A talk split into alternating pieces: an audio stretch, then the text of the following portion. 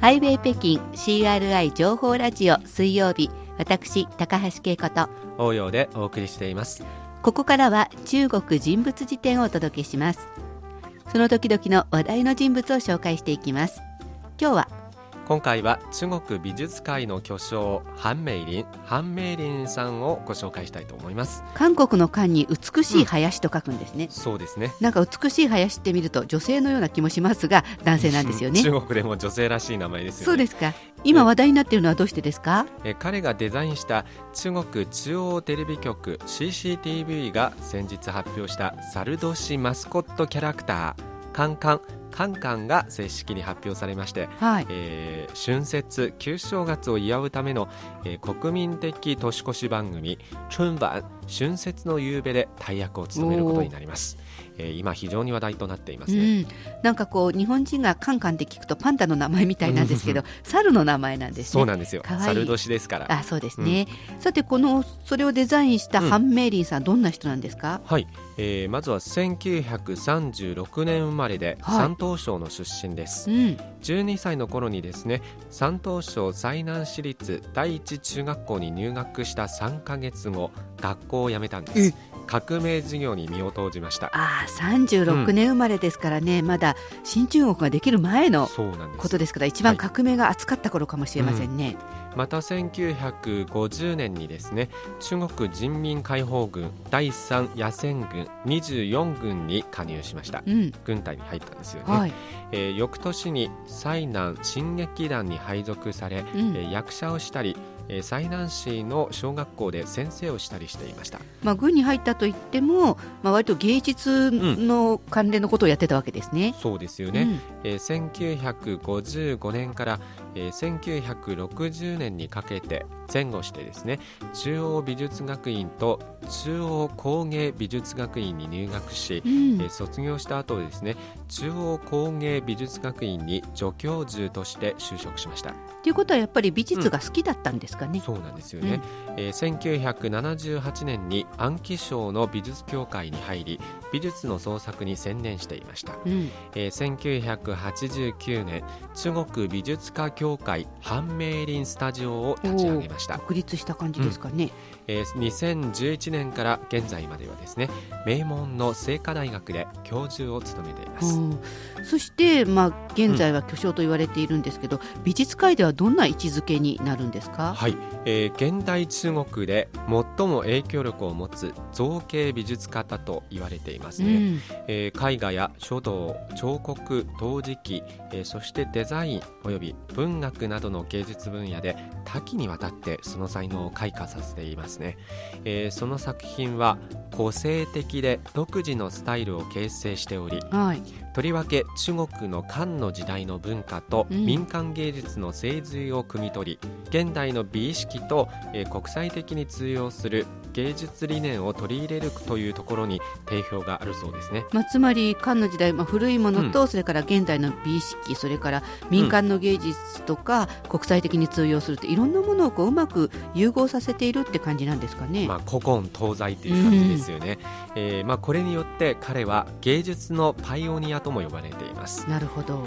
えー、そして1980年代から中国国内の北京や香港だけではなく、えー、アメリカやシンガポールカナダなど世界各地に足を運び、うん、えー、個展の開催を精力的に行っていました、はい。えー、2011年に中国国家博物館で開いた個展半明林芸術展は展示面積が6000平方メートルに及び、えー、3000点余りの作品を出展しました。すごいですね、うん、およそ1か月半の開催期間にはですね、えー、最終的に50万人の来場者を集めました。これもすごいですね、うん、その他には、えー、彼はですね2005年と2008年にそれぞれ恋の講習と北京ではですね半明林芸術館を開設しました。まあ常設の美術館みたいな感じなんでしょうね、はい、えまた2015年10月14日にはユネスコから平和芸術家の称号を授与されました。去年のことですけど世界的にも認められた、うん、ということなんですね。でね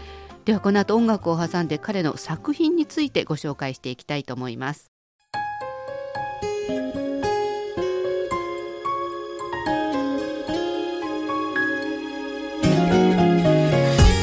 お聞きの番組はハイウェイ北京です。引き続きお楽しみください。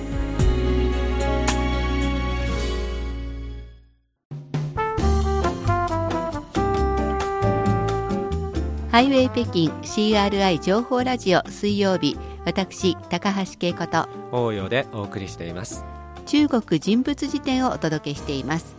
今回は春節の夕べ CCTV の人気番組でキャラクターを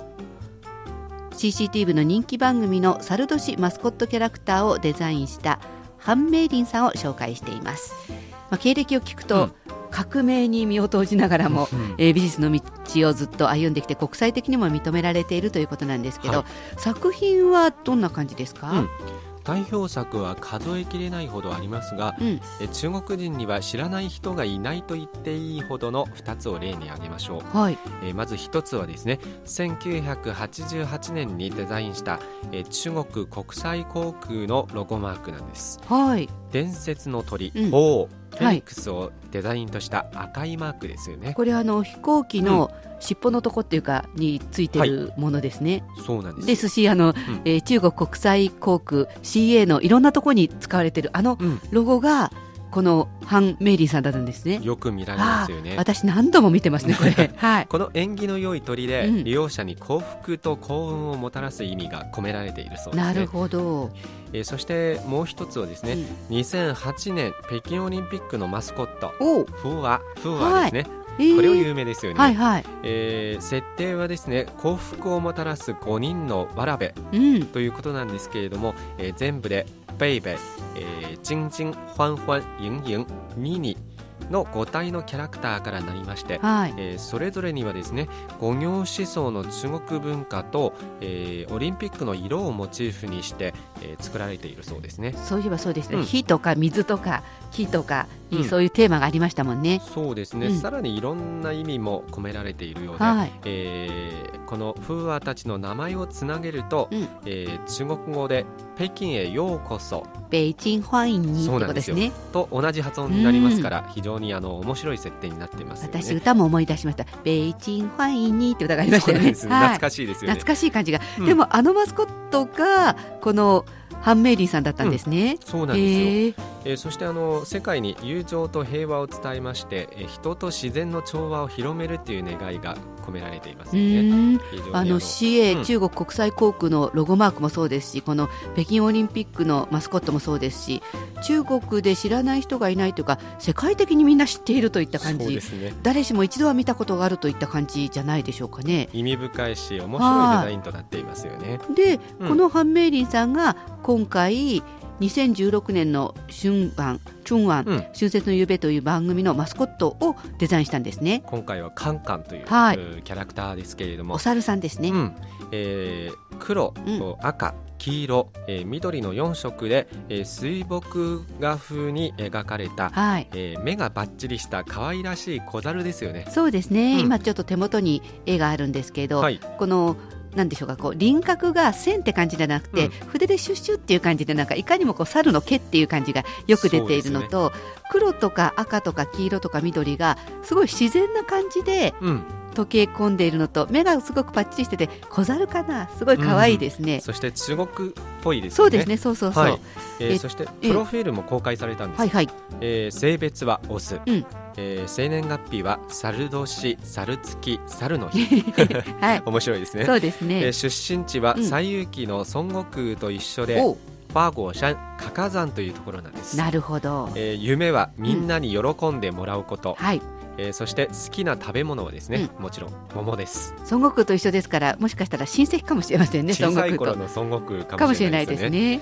ハンメイリンはですねさまざまな小動物に深い愛情を抱いているようで、はい、えー、干支が巡るたびにその年の干支をテーマにした作品の制作を数十年も続けているようです、うん、えー、今回のカンカンのデザインはですね中国伝統の水墨画の手法で猿の利口で活発な特徴を表したそうです。なるほどえー、カンカンが発表されてからはですねネットユーザーの間でもう非常に大きな話題となっていて、えー、その中ではですね自らの才能を発発揮してえー、カンカンを立体的に表現したりして、うん、ぬいぐるみを制作したネットユーザーもいるようですね。ええー、まあいよいよ、うん、えー、今週末の大晦日、春はい、えー、春節の欧米で登場するんですけれども、うん、今非常に期待されていますよね。なんかこうイラストっていうか絵で見るとすっごい可愛いんですけど、うん、こういうの立体にするとなかなか難しいんですよね。どんな感じになるか楽しみです。はい、以上今回の人物辞典は2016年春晚春節の夕べのマスコットをデザインしましたハンメリンをご紹介しました